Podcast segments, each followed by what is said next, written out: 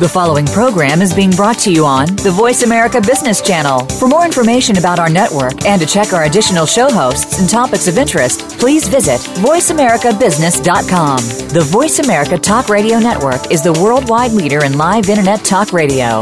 Visit VoiceAmerica.com. The views and ideas expressed on the following program are strictly those of the host or guests and do not necessarily reflect the views and ideas held by the Voice America Talk Radio Network, its staff, and management.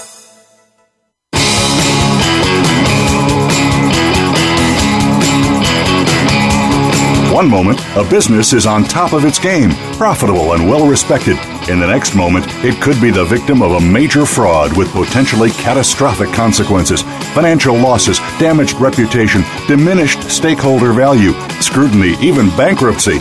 These stories are all too common in today's business headlines. While some organizations recover, others don't make it. How do you minimize the risk of fraud and avoid the devastation? Welcome to Fraud Talk with host Chris Marquet. Our goal is to prevent your organization from becoming one of the statistics. Now, here is Chris Marquet. Welcome and good morning, Fraud Talkers. I am your host, Chris Marquet, on the Voice America Network platform. Uh, great to have you all with me. Uh, today, we have a terrific show uh, for you with my special guest, Stephen Taylor. He is the Deputy District Attorney for San Joaquin County in California, and he's going to be sharing with us his experiences and advice after prosecuting white collar criminals for the past 33 odd years uh, or so. And uh, But before we get to that, a little bit uh, remind reminder about uh, who I am. Uh, I've been doing private investigations for over 30 years myself, uh, including hundreds of cases involving uh, business crimes. Started my own firm, Marquet International, uh, about eight years ago now, and have been running hard ever since. my interest in fraud really stemmed from the experiences over those decades, and particularly after I started writing about it in my Fraud Talk blog. And what I've found is that, you know, the amount of fraud we see going on in the United States today today and indeed around the world. It's just staggering and overwhelming. Uh, so I've developed uh, in response uh, my fraud SWAT team, which includes forensic accountants and computer forensics experts and traditional investigators to respond to this uh, apparent ec- epidemic, uh, which uh, which continues unabated. As we know, as many of us know, my mantra here is at any time in any organization, there's somebody who's up to no good, and fraud is everywhere. It's claiming victims as we speak, and we're here to try to tamp it down, minimize it, and squelch it. Um, this past week, just as an example, this past week we had a record week for major embezzlement cases in the United States in the news. Uh, we cataloged uh, at least 29 major cases of embezzlement. That is uh, theft from employ- by employees or former employees of over $100,000 in the United States. And the total losses to those organizations was $28 million. Uh, again, uh, I think this is the tip of the iceberg because we don't see lots of the small fraud that goes on that doesn't necessarily get prosecuted uh, that doesn't necessarily uh, reach uh, reach the headlines.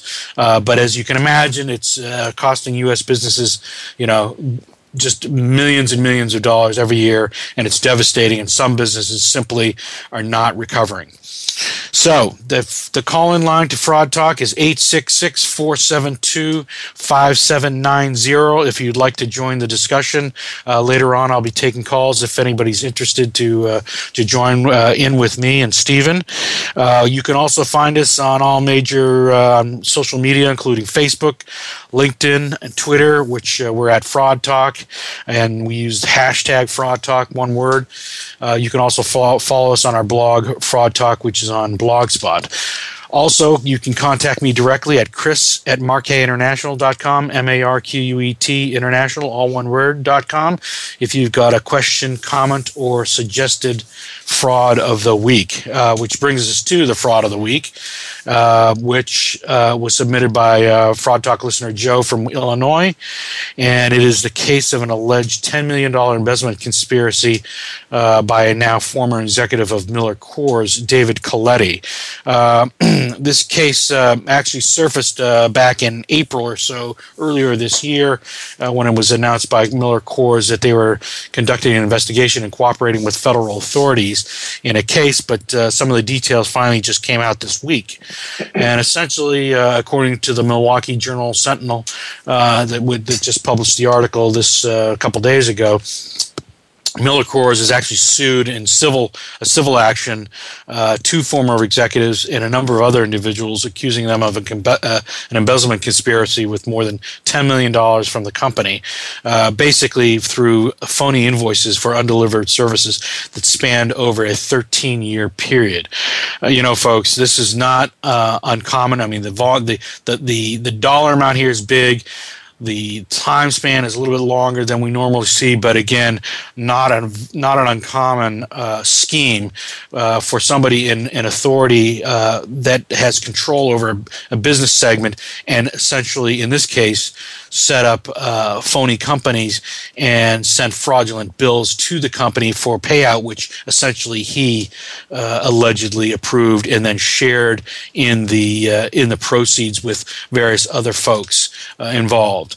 Um, the scheme wasn't apparently wasn't detected until this year because uh, he controlled the internal budget, uh, which was millions and millions of dollars that that he ran, uh, which included advertising and all kinds of things for beer sales to uh, directly to uh, various you know bars and other establishments. Um, according to the 40-page lawsuit, uh, Colletti and his wife Pamela created a shell company that accepted the embezzlement funds, and Colletti and others also created other front companies for the sole purposes of submitting fake bills to Miller Coors.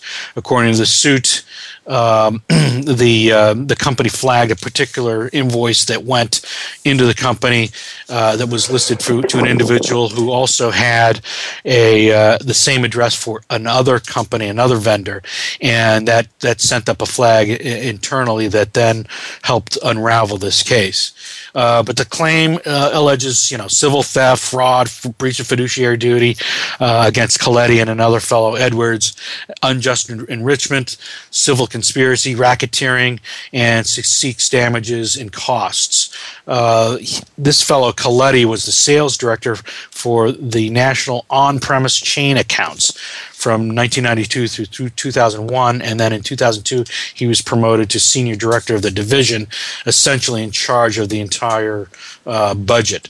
Uh, and on sales, on-premise sales includes you know bars, restaurants, stadiums, etc., uh, where he's got um, uh, total control, as well as uh, supermarkets and drugstores and other retailers where he had a multi-million dollar budget. Um, so Colletti, who's a 55 year old uh, individual. Um, he apparently was involved in an investment in a hotel locally, which uh, ran into uh, trouble last year and went bankrupt. Uh, again, this case is just breaking now. Uh, he's being sued civilly uh, by the victim, but also being pursued uh, on the on the federal level for prosecution. They they have not indicted him at this point, but we shall see how that develops, and we'll keep you folks informed. we'll post this case up on our um, Fraud Talk blog for the fraud of the week. So, having said all that as an introduction, I'd like to bring in my special guest, Stephen Taylor, and Stephen. Um, is the Deputy District Attorney for San Joaquin County. Uh, welcome, Stephen. Good morning. Well, good morning to you. And uh, just a little bit about uh, Stephen's background.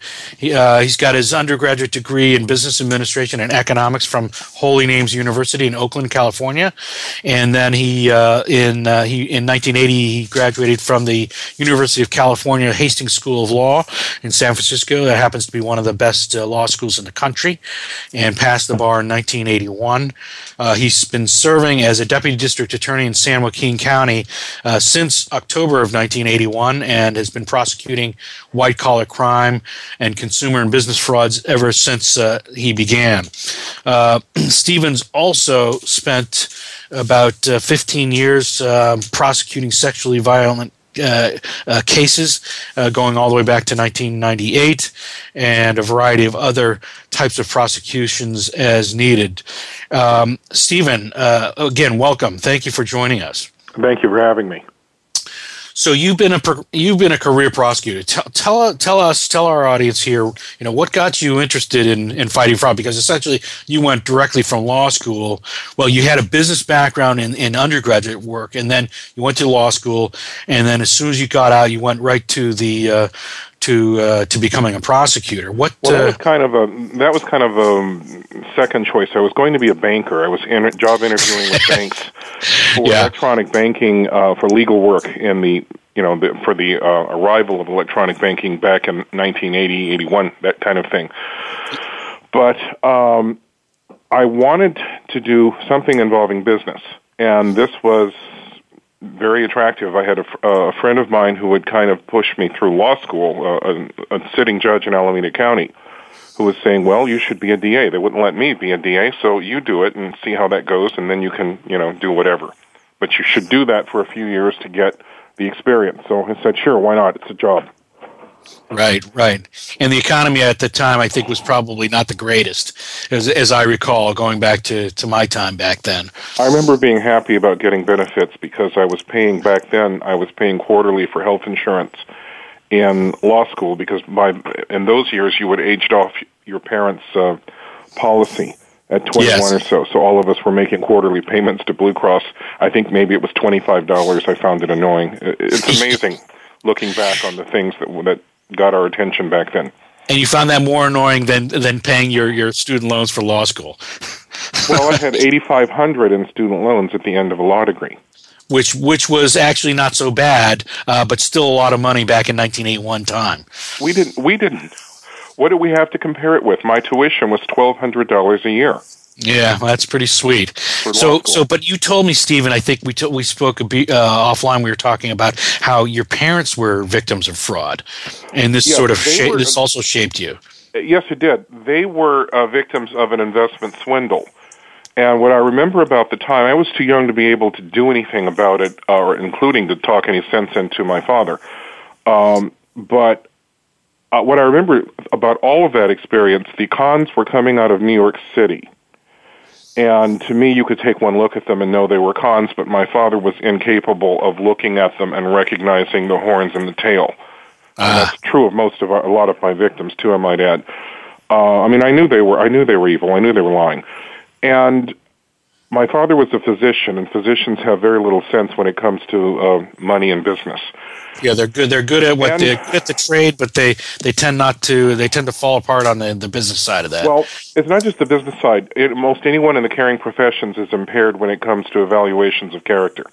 Uh, the- it seems that the two are incompatible. You know, nurses, doctors, um, whatever. But in, in any event, um, the uh, father was a physician. He had part. Uh, it was a multi. Um, specialty practice there were seven physicians uh, orthop- dad was a general surgeon orthopedic surgeon obgyn internal medicine whatever now dad only was taken for a uh, smaller amount and of course that he was able to survive it one of his partners uh, lost everything lost the house lost the interest in the medical practice went bankrupt was com- basically wiped out oh my goodness! So, and what kind of what kind? who had apparently they they roamed around the United States doing these things with no fear, no concern from the local police and district attorneys. What was the? We only have uh, thirty seconds before we take a break here. But what was the nature of the fraud? Master record swindle. Oh, you're going to buy a master record. You're going to put in ten thousand, write off a hundred thousand from your income taxes. We keep the ten thousand, and everybody's happy. It was a so it's a slightly different swindle than what I see, where they're promising twenty percent or whatever. Uh, you know the, the the above market interest rates, and they just steal the money. But it was it was the same sort of thing. Give us your money, trust us. Wonderful things will happen. Right, right, when right. IRS audits you, you will be completely destroyed. All right. Well, that's uh, so that that would have been uh, shocking, especially to uh, a, a young man growing up, uh, seeing his father getting uh, It wasn't so ripped much off. shocking. Don't I mean, you know there were other. I mean, uh, again, this was a this was an issue with these doctors. They had judgment issues, so it Mm. wasn't just this. So I wasn't totally shocked. And again, Right. my father's investment and his subsequent losses were not uh, as just devastating as his partner, who was wiped out, or one of Yeah. one of his uh, associates was wiped out. sad story. All right, we're going to take a break now. When we come back, uh, Stephen is going to continue. We're going to continue with Stephen talking about his experiences prosecuting these cases, and in particular in San Joaquin County, which has been very, very successful in dealing with these kinds of, uh, of frauds. Uh, we'll we'll be back.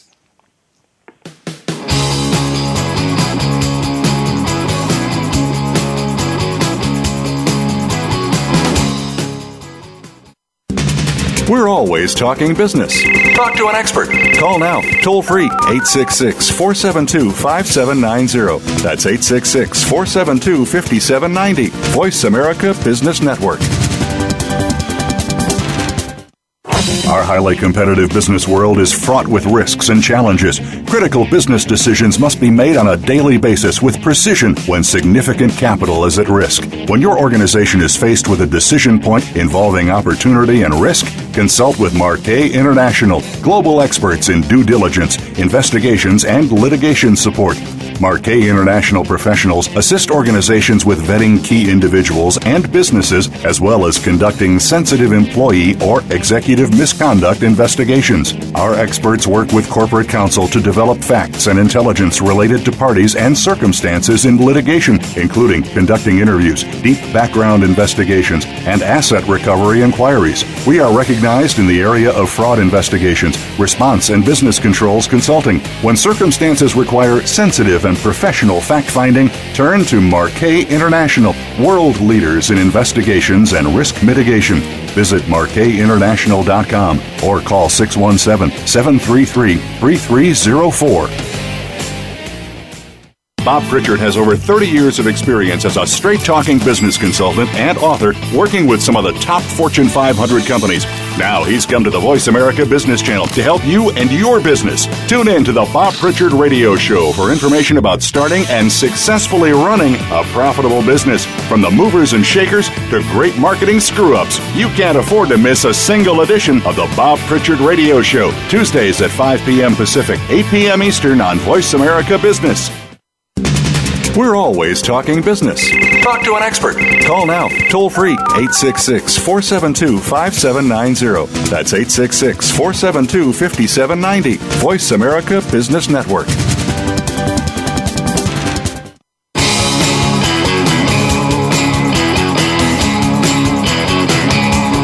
You are tuned in to Fraud Talk with Chris Marquet. If you have a question or comment about the show, please send an email to Chris at marquetinternational.com. That's C H R I S at M A R Q U E T international.com. Now, back to Fraud Talk.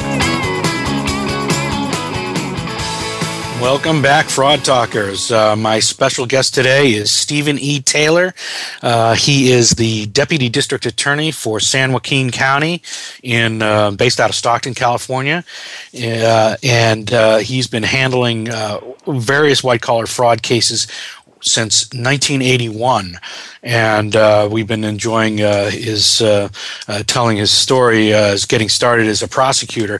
Uh, Stephen, so we, we, again we were talking about how uh, your father was ripped off by an investment fraud scammer, and um, how you know since that time you've you've probably put away 30 or more of these uh, these kinds of investment fraud schemers. Yeah, I've done about 30 cases on sale of unregistered securities and uh, failure to disclose material facts on the sale of securities.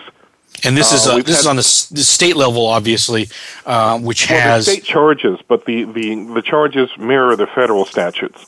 Right.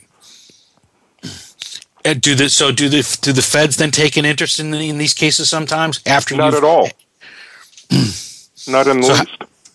So they so you know being in California, it's a very large state, very large economy. Necessarily means lots of fraud in general uh, relative to other some some other states. Um, but it seems like your San Joaquin County, uh, you you've had a discipline. I, I, mean, I get you. I get a uh, uh, an announcement every week, it seems, from another successful prosecution that you you've handled uh, in your jurisdiction. Uh, is, is, that simply because it seems to me like you guys have been very successful uh, relative to some other counties? Well, our, our, tactics are a lot different than the other counties, and I guess the real advantage is because I've been here 30 years that we've tried different things over the years, and the things that work we tend to increase. So we well, sort of have a machine going. Plus, well, tell, I have a pretty tell, tell unique about, situation with my elected. Yeah, t- tell tell us about that. How, tell us how you've you've structured the department, how you handle the, the cases, and, and, and why you guys are so successful, at least in your eye. Well, we treat the scammers like criminals, which is kind of unusual. Um, I mean, the other thing is we minimize police um, manpower on these cases. Um, we use the police to serve the search warrants, serve the arrest warrants, but the workup is generally done by the uh, on the large embezzlements by the victims' uh, forensic accountants. Once we actually file the criminal case, then we hire the, the accountant to testify and to do preparation for trial. But so we don't ex- have we don't have an in-house accountant. Some places do. I know the state does, but right. we don't so have a budget for that you bring but you so you bring these forensic accountants in as uh, you know as the experts who help develop the proof of loss. The uh, initial uh, workup is done at the at the expense of the victims which is a business expense. So but sometimes it's difficult. Uh, i mean i've seen lots of cases where where the victim is basically devastated and doesn't necessarily have the money. How do you handle in a case like cases, that in in those cases, which we don't see an, a lot of, but there's they do happen. We just we do the best we can with what we have to work with. I have filed felonies on victim letters with no mm-hmm. police report. Uh, mm-hmm. Victim letters with the paperwork attached in rare cases, and we had that particular person arrested. I think in the uh, was it in Guam or it was a partnership embezzlement where they literally emptied all the bank accounts um, drove to the airport and dropped the leased car at the airport and disappeared and left a note saying, you know, I'm I'm I'm out of here. We had that person arrested in Guam that came back um, for proceedings in Superior Court. But what was kind of interesting is that the victim, um, the victim signed the arrest warrant declaration, mm. and Superior Court read that, uh, looked at the attached paperwork, and said, "Yeah," and initially refused to sign the arrest warrant because they said it's a partnership embezzlement, it's not a crime. Well, the law changed in 1974 in California that made partnership embezzlements a crime. Previously, it wasn't. At common law, the partner owned 100% of the assets, so they couldn't be charged with stealing anything. Uh, that was changed, and, and the, the, the judge said on that one said, "No wonder I didn't know that. It was changed the year I graduated from law school." So mm. I didn't, you know, have that in school. Well, I did have that in school part, uh, partners can be charged in California with embezzlement. Anyway, that partner was brought back, and they just cleaned everything out and ran off with with 100% of the assets, leaving the elderly partner here. It was a young woman and an older woman in a partnership. And the um, elderly woman who had founded the business was left with all the debt and all the money gone. Um, but the point is that. Did you um, also charge with like elderly abuse? I don't remember. That was a long time ago. I don't remember if uh, when I say a long time ago, it could be 20 years. I mean, I'm, I'm going back 30 years in some of these cases, but it was an unusual case. We turned on a dime, uh, got the warrant out, got that uh, defendant brought back, and I believe we got a conviction, and um, some or most or whatever of the money was restored. Wow. So the point is that if you call the police on a story like that, they say that's not a crime, that's a civil case, which is what they say on a whole bunch of things, especially the investment crimes. So that that's a very good and important point here, something that I want uh, uh, to share with the the audience here, the listeners, is how you know, at what point does one and who does one call when when when when you have an embezzlement case or a fraud case? Wh- where do you turn? I mean, I get that question. It's you like turn okay, to the professionals, which is part of a problem with our, a lot of my victims are cheap and they don't want to hire accountants. Uh, they don't want to deal with professionals, uh, and then when when everything hits the fan, they want to call nine one one get into competition with the burglary and robbery victims and demand services, and it's not going to work. So, in uh, other words, the the police department, which is you know their number one priority is you know public safety. They're dealing with crime. murders and rapes and etc. Mm-hmm. They're they're going to look at a white collar crime case and say, eh, "Yeah, we don't really have the resources. Eh, this is a well, civil." It's not just that they're going to say that. They're going to say that essentially that we are they're now triaging, and that there are we have nothing available for you. Ah. So on white collar crime, what these what the victims need to do is to plug into the local network of professionals that handle this thing, which would be uh, that partnership embezzlement was brought in by her attorney. Her attorney was a fairly prominent criminal defense attorney, and he called us and said, "Look what happened to this poor little old lady." And right. then they called the cops and were and were told that the cops were not available for this. And again, you can't compl- when you look at the, the situation that the city and the police are dealing with. I, I can't I can't complain. They they do what they can with what they have to work with, and they do serve the search warrants and arrest warrants. But, but as, PG&E writing their own search warrants. Right. For example, same situation. PG&E was having problems with theft from their customers. When I say That's... theft, they were stealing the meters, switching the meters, building bypasses into houses, just going crazy. I'm, I work with the PG&E uh, loss prevention people for at least a year or two. They ended up writing their own search warrants, going to the judges, getting the judges to sign their search warrants. Then, when they called the police, they would say, "This is our the PG&E loss prevention or loss control people. We have a signed search warrant from Judge X. Here's the original. Uh, there's the house. Oh, and by the way, that meter on the side of the house is a stolen meter. So the real meter is inside the house, you know, because the customer switches it periodically. Right. And go get it, and the cops go got it. and but the point is, they minimized police resources. PG&E, folks, is Pacific Gas and Electric, by the way, uh, which is the, the, the big any, utility any in California. You can sign a search warrant affidavit or an arrest warrant affidavit. It doesn't have to be a police officer. Now, we're not encouraging this willy nilly, and it's being done with our uh, supervision and approval when it happens. But the point but you, is that if it, the cops are if the cops are tied up, you do what you can to minimize the, the demands and the drain on police resources. Right. So, so, but in San Joaquin County, the, the, so you, you're you you bringing in you're using outside resources. I mean, particularly after the 2008 crash. Uh, and a lot of municipalities were really hurting. Uh, I think in Stockton, you know, went bankrupt, uh, has gone bankrupt, and, and you probably lost a significant number of your uh, your law enforcement uh, But it's not reasonable to sh- to give the police a couple of boxes, shoe boxes of records, and say, "You provide free accounting services. Go through here. Tell us whether or not we've been robbed and how much we lost and who did it." And right. that's in what other, was going on. So, that's in other what words, you have fraud fraud uh, uh, examiners for. Right. So, in other words, get the CFEs in there, the accountants, the forensic accountants, private uh, investigators. Yeah, private investigators. Get get us in there uh, do you know do the analysis through the books and records figure out you know the who what why where and when how uh, the monies were moved and how much it was uh, because this not only has uh, particular import in the prosecution because when we hand this over hopefully with a bow, uh, to the Stephen Taylors of the world. Uh, we also are going to be handing it over to our insurance carrier for our fidelity bond coverage to hopefully get some uh, recompense, some some recovery uh, from our fidelity coverage. Correct? They're paying off like a hot slot machine when the fraud examiners, who are CPAs, are submitting the insurance claims and uh, proctoring the insurance claim. They get paid in record time and full payment because we're talking to real professionals. They know what they're doing. Uh, their testimony stands up in court, and that's uh, that's critical. Well, they'll, they'll, turn in pie charts. Uh, they'll turn in.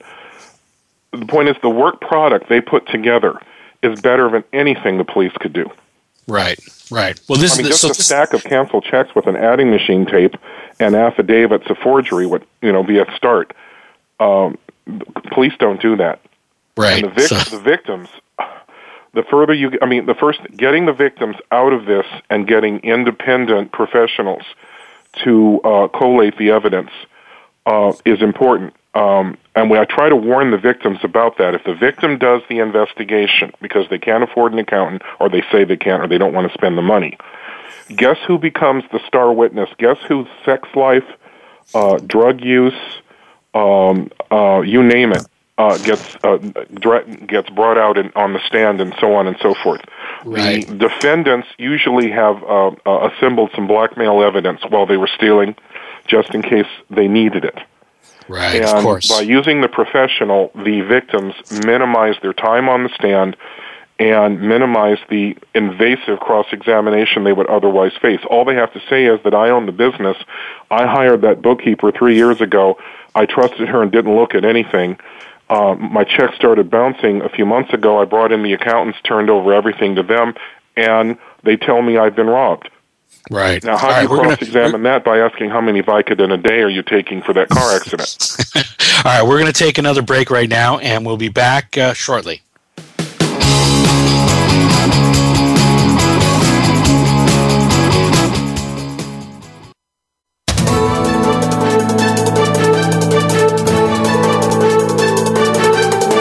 Whether the market's up or down, or if you're looking to improve your portfolio, our experts are ready to talk to you.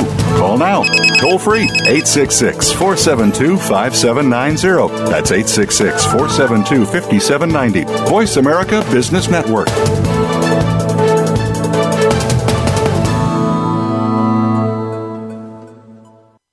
Our highly competitive business world is fraught with risks and challenges. Critical business decisions must be made on a daily basis with precision when significant capital is at risk. When your organization is faced with a decision point involving opportunity and risk, consult with Marquet International, global experts in due diligence, investigations, and litigation support. Marquet International professionals assist organizations with vetting key individuals and businesses, as well as conducting sensitive employee or executive misconduct investigations. Our experts work with corporate counsel to develop facts and intelligence related to parties and circumstances in litigation, including conducting interviews, deep background investigations, and asset recovery inquiries. We are recognized in the area of fraud investigations, response and business controls consulting. When circumstances require sensitive and professional fact finding, turn to Marquet International, world leaders in investigations and risk mitigation. Visit marquetinternational.com or call 617 733 3304. What do business and sports have in common? Both are based on competition, and the goal of each is the same to win. If you're in business, you need an edge over your competitors. You need to innovate and improve. You need to make adjustments to stay ahead of your competition. Tune in to the Business Locker Room with Kelly Riggs. Get the playbook and the coaching you need to improve your business performance. The Business Locker Room airs live every Monday at 4 p.m. Eastern, 1 p.m. Pacific on the Voice America Business Channel. Up to date business and financial news. Call now and get the financial information you need. 866 472 5790. 866 472 5790. The experts are here. Voice America Business Network.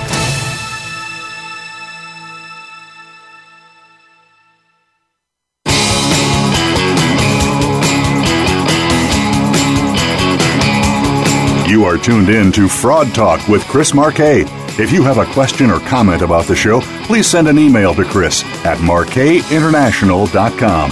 That's C H R I S at M A R Q U E T international.com. Now, back to Fraud Talk. Welcome back, Fraud Talkers. I am your host, Chris Marquet, and with me is uh, today is Stephen uh, Taylor, who is the Deputy District Attorney for San Joaquin County in California. Uh, he's handled hundreds and hundreds of white collar fraud cases uh, and a variety of other types of prosecutions over the years, and has developed uh, what seems to be a fairly unique and but very effective method for prosecuting these uh, sort of the, your everyday cases of fraud and embezzlement uh, that afflict uh, businesses uh, in and around uh, his jurisdiction. Um, welcome back, Stephen. Glad to be here. So we were talking also about, you know, how does one, you know, when does one come and who do they talk to? Am I'm a victim? Where do I go? How do I respond to this thing? And and, uh, and you described how the most important thing is, you know, at least you know, from your perspective, is, is to gather as much information as possible, hand it to the professional forensic accountants and lawyers uh, and others that can help bring the case together and then bring it to, uh, in your case, the district attorney's office rather than the local police, who are tend to be much more concerned with, uh, uh you know, the triaging, uh, you know, violent crimes, etc., uh, as opposed to white collar crimes, which usually gets further down the, the totem pole. Yes, correct. We we can be reached twenty four seven by the local forensic accountants. They mm. all have my cell phone. Right. The lawyers uh, know how to reach us too, but the vast majority of these things are coming in through the accountants. So they'll bring they, so they're going to bring the case to you. Uh, when does one go to the feds? I mean, there, there's a. I mean, it seems to me that they have a higher threshold for you know dollar amount threshold. Well, they better because they're very thinly staffed. They're, they're um, we have at one time we had hundred deputy DAs in San Joaquin County, which is what six hundred thousand people and we had 100 prosecuting attorneys at one time. We've reduced the, the office since then. But the U.S. Attorney's Office in Sacramento, covering uh, a very, very wide territory from the Oregon border down to um, Stockton, certainly, and then uh, south of that, I think had 12 uh, prosecutors or, or some, you know, 12, 20, something like that. They do. They are not set up to handle bread and butter cases for uh, 10,000 to 200,000 to 400,000. They don't have the staff for it. Right. On the other hand, they work with the federal law enforcement, such as the FBI and the Secret Service and so forth. They can handle multi-jurisdictional cases, uh, cases crossing state lines, cases that are statewide involving large dollar amounts. Right. So they're going to look at, they're going to be happy to look at complex, international, uh, high dollar value types of. It doesn't um, have to be complex, although it, the Fry's electronics case was international. And right. it would have been difficult for any DA to do that because a lot of the money taking and the money hiding was done offshore. This is the fellow Siddiqui who was the, I think, purchasing guy the purchasing agent who was taking kickbacks from international customers. Right. And I and believe they, some of the kickbacks were coming to him in other countries. And that was to the tune of was it over twenty million dollars or something? I, am trying to fourteen million. Yeah, huge amount of money. Once Amazing. in a while, you see a case. We had one that we call Fraudzilla because it was so big you couldn't get your arms around it. There were a whole bunch of people involved, a huge amount of money, and a broad geographic jurisdiction. Uh, things were going on all over California and outside of California, I believe. The feds or some, one of the larger jurisdictions eventually took that. We looked at Fraudzilla, and the more we looked at it, the more we realized that we could not handle it. If we even tried to, it would knock us out of all of our other work. Right, right. So t- tell us, tell us, Stephen, about you know a recent case or two that you've been handling of sort of a typical case that that uh, that you've got going, or that you just put somebody away maybe give us a description of that and how you know how the fraud was perpetrated, the kind of uh, the kind of uh, uh, well, there's a case. case we did with the feds that was unusual and interesting, involving a county employee who took a hundred thousand, just a hundred thousand, from mm. the hmm. county of San Joaquin by manufacturing phony invoices. The she had the authority to create a vendor on the system because she was acting controller for the health plan. Right. So she created um, phony vendors that actually were her credit card companies. So WFB Services was Wells Fargo credit card. Uh, Premier something or other was her credit union, and so on down the line. She was so she was essentially paying off. She was paying off her credit cards. Well, she had been doing this to the tune of about two hundred thousand uh, a year for six years at her previous employer. Then she came to us, and she was hired, and um, and she was hired to create financial controls to make sure that we didn't have embezzlement at the county health plan, which was time out, time, time out, time out, Stephen. So the prior employer, what shit canned her because of no, the they fraud? Didn't. They never knew, they, and they never, they never would have known. Uh, okay, okay. She, well, I spent five hours talking to her about all this, and she said that uh, what she was doing there was a needle in a haystack. They never would have found it, and they didn't find it until we told them.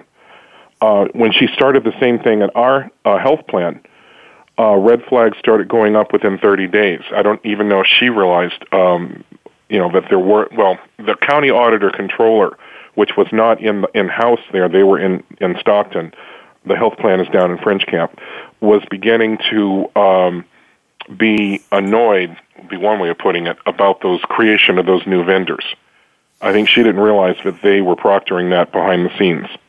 Mm. And they started asking questions as to why are these vendors being created and who are they? So internal and audit or internal audit actually picked up on it. Wasn't an internal audit necessarily. The county auditor controller functions as the bank. Mm. So all the checks that were being drawn on the health plan are being drawn as county warrants through the auditor controller. When you set up a vendor, uh, it goes through the auditor controller's office, although the orders were coming from the defendant at the health plan.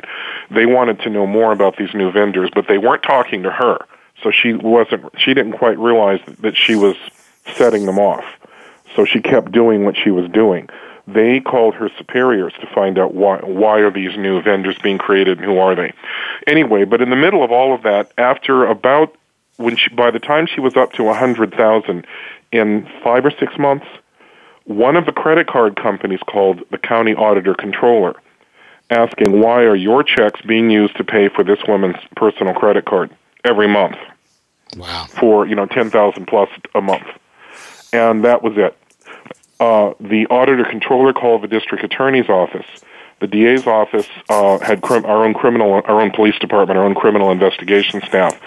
Uh, they went on to it and um, they did search warrants for her credit card accounts and her bank accounts. Now here's where the real fun started. She had taken about 1.2 million from the previous employer, but no one knew about it. In examining her bank accounts with the search warrants, they discovered the checks from the other employer being used exactly the same way that the fraud checks were from the county.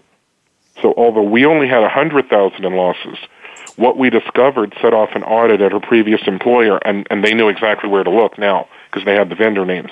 Now they uh, they found the 1.2 million. What is she, so what now this we're woman? up to one 1.3 million. So this is brought into me, and I said, well, we've got a, a mere hundred thousand locally, and then all this money from an out of county victim. Mm. The, the previous employer was out of county, so now we've got sort of a conflict here. Uh, so we called the feds, and they graciously took that case. And the defendant cooperated fully, confessed to everything in a five-hour meeting with the U.S. Attorney and the DA's office in Sacramento together. Uh, we we drove up there and met with everybody, and the case was handled federally. That was the first time um, that I personally have worked on such a joint prosecution. So how much time did she get? She got 30 months Mm. Uh, Two and a but half she'll years. have to serve nearly a hundred, uh, you know, ninety-five percent of that in federal Right. prison.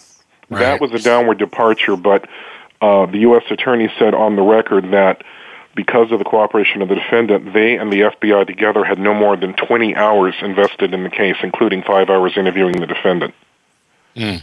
and that they So- were able to um, um, protect their own resources. What about other words, they could do this while still continuing all this other work they're doing.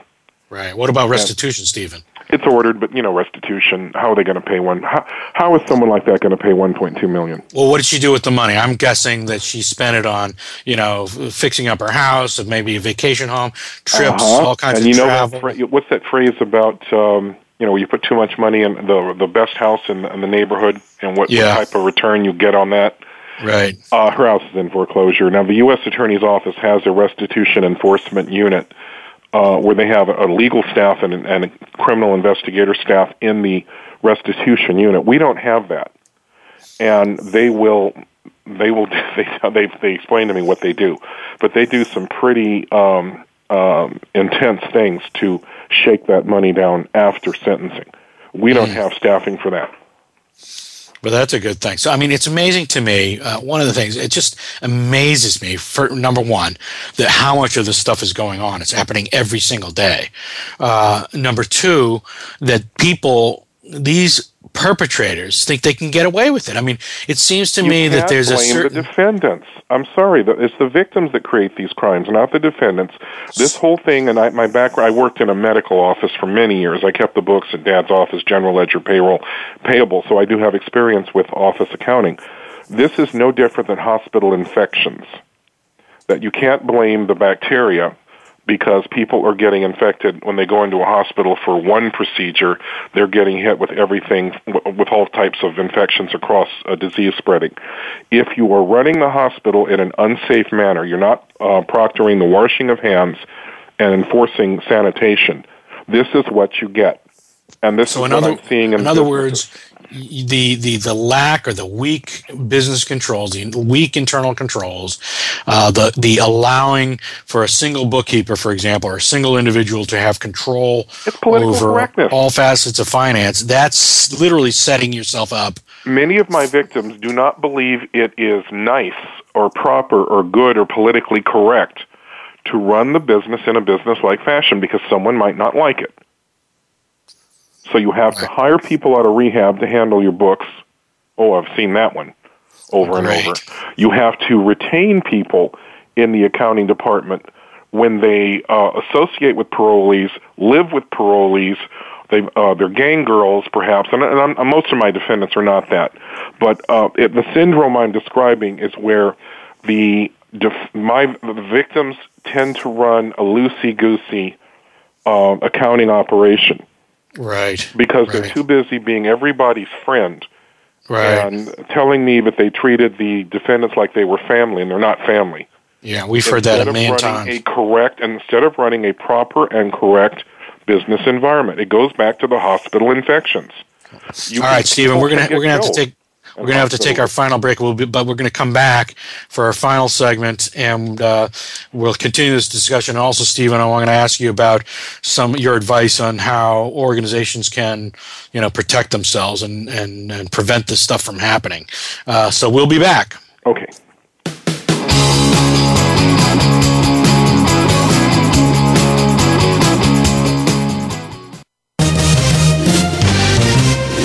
Stocks, bonds, investment opportunities, financial news, and talk. We can help. Call us now toll free 866 472 5790. 866 472 5790. Voice America Business Network.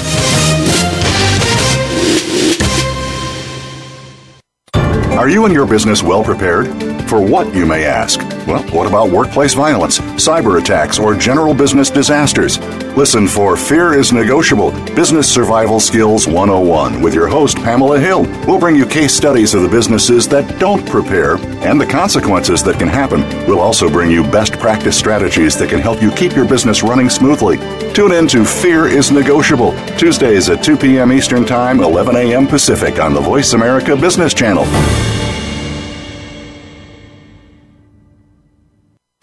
Our highly competitive business world is fraught with risks and challenges. Critical business decisions must be made on a daily basis with precision when significant capital is at risk. When your organization is faced with a decision point involving opportunity and risk, consult with Marquet International, global experts in due diligence, investigations, and litigation support.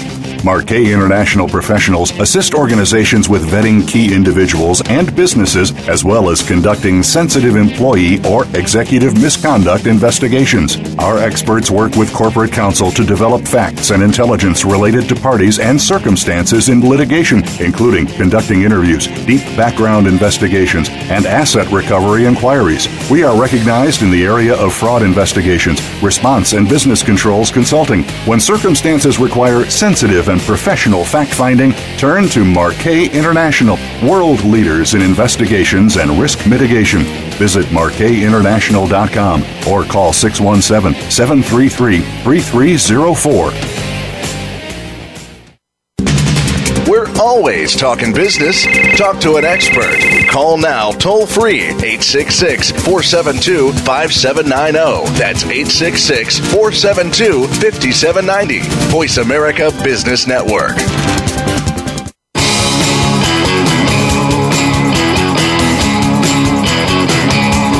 You are tuned in to Fraud Talk with Chris Marquet. If you have a question or comment about the show, please send an email to Chris at marquetinternational.com. That's C H R I S at M A R Q U E T international.com. Now, back to Fraud Talk. Welcome back, Fraud Talkers. Uh, my guest today is Stephen Taylor, the Deputy District Attorney for San Joaquin County in California. And we've been talking about uh, white collar fraud and prosecuting. And uh, we were just talking about how really, uh, Stephen is describing how the the victims of these crimes that happen every day, by the way, uh, have no one but themselves to blame. And uh, effectively, you're talking about uh, you know microbes in the hospital. Uh, they've got they're looking for a host to infect, and uh, uh, you know if you're not keeping a, a sterile environment, you're gonna you're gonna be a victim. Correct? It doesn't have to be completely sterile, one, but at least try. Right. So put something in place. Have you know? Be vigilant. Uh, you know, uh, what what is your thought on you know recidivism and people? You know, if you're hiring people who've had a prior history of something or another, uh, of of criminal activity of one kind or another. Is that a wise thing to do, or is it? No, you don't want anybody near your books where there is a question of fidelity, uh, and that, and it's not just the money, the records, physical ac- I mean the janitor, physical access to the records, um, you know, the key to the office, um, period. If there's a question of fidelity, no, they, they're not suitable. Right. Yeah, because I mean, in, in, in my research, it, I mean, there's there's definitely you know uh, a certain percentage, not a huge, but there's certain percentage of cases where you know you've got serial white collar criminals who just go from one company to the next, like well, exactly like the case that you described. Well, they get I, away with it and they keep going. I've worked in, in sexually violent predators for 15 years where that was pure psychiatric psychological testimony. All of my defendants, uh, the, the, the embezzlers, they're not necessarily evil. Some of them are very, very compulsive. They're impulsive, compulsive. They're, they're, you know, uh, they, I, I could say they can't help themselves, but I could also say they're not going to help themselves. But these things are going to happen. They're like microbes in a hospital. That uh, if you have them in the operating room, you're going to have problems. So you have to make sure people enforce hand washing and good practice. The same thing at running a business. Right. So, but so you described uh, these folks as some some of them very compulsive, and what I've seen, this is a different topic here, is that a lot of cases involve you know people then have gambling addictions that uh, they start stealing or they started stealing and then they go gambling, and it kind of feeds off each other, and uh, of course at the end of the day, there's nothing to recover because it's all been pissed away. Have you seen uh, a connection there between uh, gaming, the gaming industry, and and yeah your embezzlement believe, case? I believe about half of my uh, embezzlement cases involving your typical female bookkeeper are casino related. We, I tell the police that when you do make the arrest, the first thing you do is search them for casino cards and take them as evidence if you find any. Wow, that's exactly what my buddy uh, Kurt Benkley, who's a ADA up in uh, Milwaukee County, uh, told me uh, when uh, when they're doing their same same prosecutors. Look for look for the gambling uh, connections and the receipts. Well, and, either that or drugs. One of my defendants told us that she was doing 30 Vicodin a day at work. Well, during the day, and going to work every day. She was a Vicodin one, addict. How does one function? Well, but addicts work their way up to well, how does the how do the kidneys and the liver survive is the main thing, but they keep walking around for quite a while. Mm. Um, but that's what an addict, a Vicodin addict, will do, and there's plenty of that going on. And sometimes it's secondary to car accidents and major surgery and trauma. I mean, so it's not like these people are born evil or that they ask for this. These things happen, and so, for the employer to to sit there, keep this person at that position uh, and then say, "Well, I don't know anything, and I'm not," you know, I'm. Uh, what what was the employer thinking of when when this person uh, was was working under those conditions? And right. there were some signs of it. I mean, this this stuff was not unknown. So yeah, because what I've seen again, also in in our research, you know, you see, you know, you you see a often a female, which is a very interesting fact. Uh, bookkeeper, small business uh, uh, businesses, the the business owner is disinterested in the accounting and the man and the, the sort of day to day administration That's of the victim. company, and uh, and uh, they had otherwise led a you know a, a clean life. Uh, they, they, have children. They have Most children. They go off to college. They get divorced. They go. They go. You know, college tuitions, divorce, and maybe there's a, a, gaming addiction that develops, or some other thing happens, and then they and they decide, oh, I can. Let me just. I'm just going to borrow this money. I'll pay it back. Uh, but of course, when they find out how easy it was to steal, then they keep stealing, and it becomes compulsive. Is that is that kind of what you see a lot? For the bookkeeper embezzlements, that's typical, and it starts small and gets larger until it gets so large it gets discovered or the company Right. collapses, or they get laid off because they have to outsource bookkeeping because there's no uh, pro- there are no profits anymore. Some of our our defendants were discovered when they got laid off because they had stolen so much. they put themselves out of business. They put themselves out of business, and it was discovered by the new uh, bookkeeping Amazing. or, or, or whatever. so Um, t- but the defendants aren't all bad, but they are thieves. But they're, uh, you know, they, they raise. Many of them have small children. Many of them were married. Their husband says uh, he doesn't know what was going on, and and, there, and there's some reason to believe it.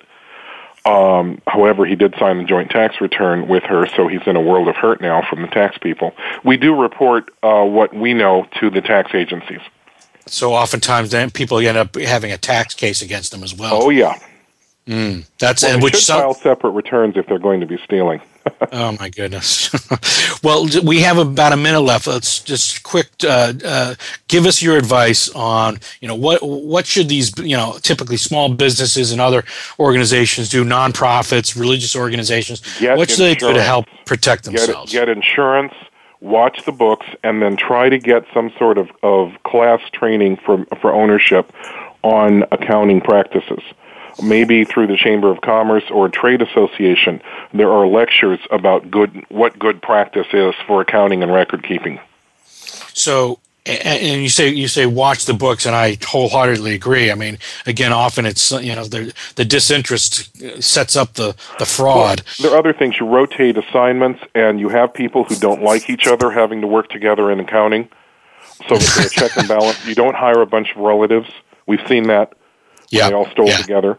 So Yeah. you bring in polar opposites. You um, uh, um, and they're very they're very good ways of doing that. You know, rich, poor, uh, black, white, fat, thin, um, uh, uh, young, old, people who are not going to buddy buddy, and you make Mm. sure they're in everybody is in everybody else's work. Right, right. So cross pollinate it, uh, mix Mm-hmm. it up, change duties, uh, multiple signatories on checks, things like that. Yeah, actually, I think the checks the out- people should really be cutting back on check writing. That's another problem when, with outsiders getting your checks at your your real checks and then um, copying them, forging them, altering them, and so forth. Outside Okay. auditing is, is good and it's not that expensive. You can even have the local uh, universities students coming in to do uh, random audits as part Wow. of their class assignments. Well, that's good advice. Uh, okay, well, listen, we're going to have to cut it short here. It's been a great uh, discussion. Uh, one last thank- thing, Chris. None Yes, of this ahead. would be possible without the elected DA's uh, support and their own conviction that we can make a difference in our town and protect our people. And you, you, you, cer- you certainly are, Stephen. You're having a, doing a great job in San Joaquin County, California, putting a lot of people away. Uh, we, y- the citizens appreciate it, I'm sure, and and we love it. Um, so I want to thank you. Uh, thank you for joining me.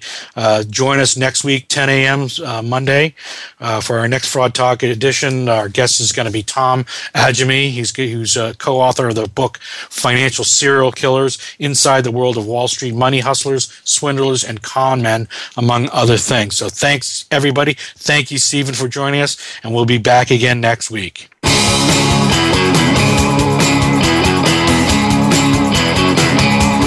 Thank you for listening to Fraud Talk this week. Please join Chris Marquet again next Monday at 7 a.m. Pacific Time, 10 a.m. Eastern Time on the Voice America Business Channel. Don't become a victim of fraud. Tune in for another show soon.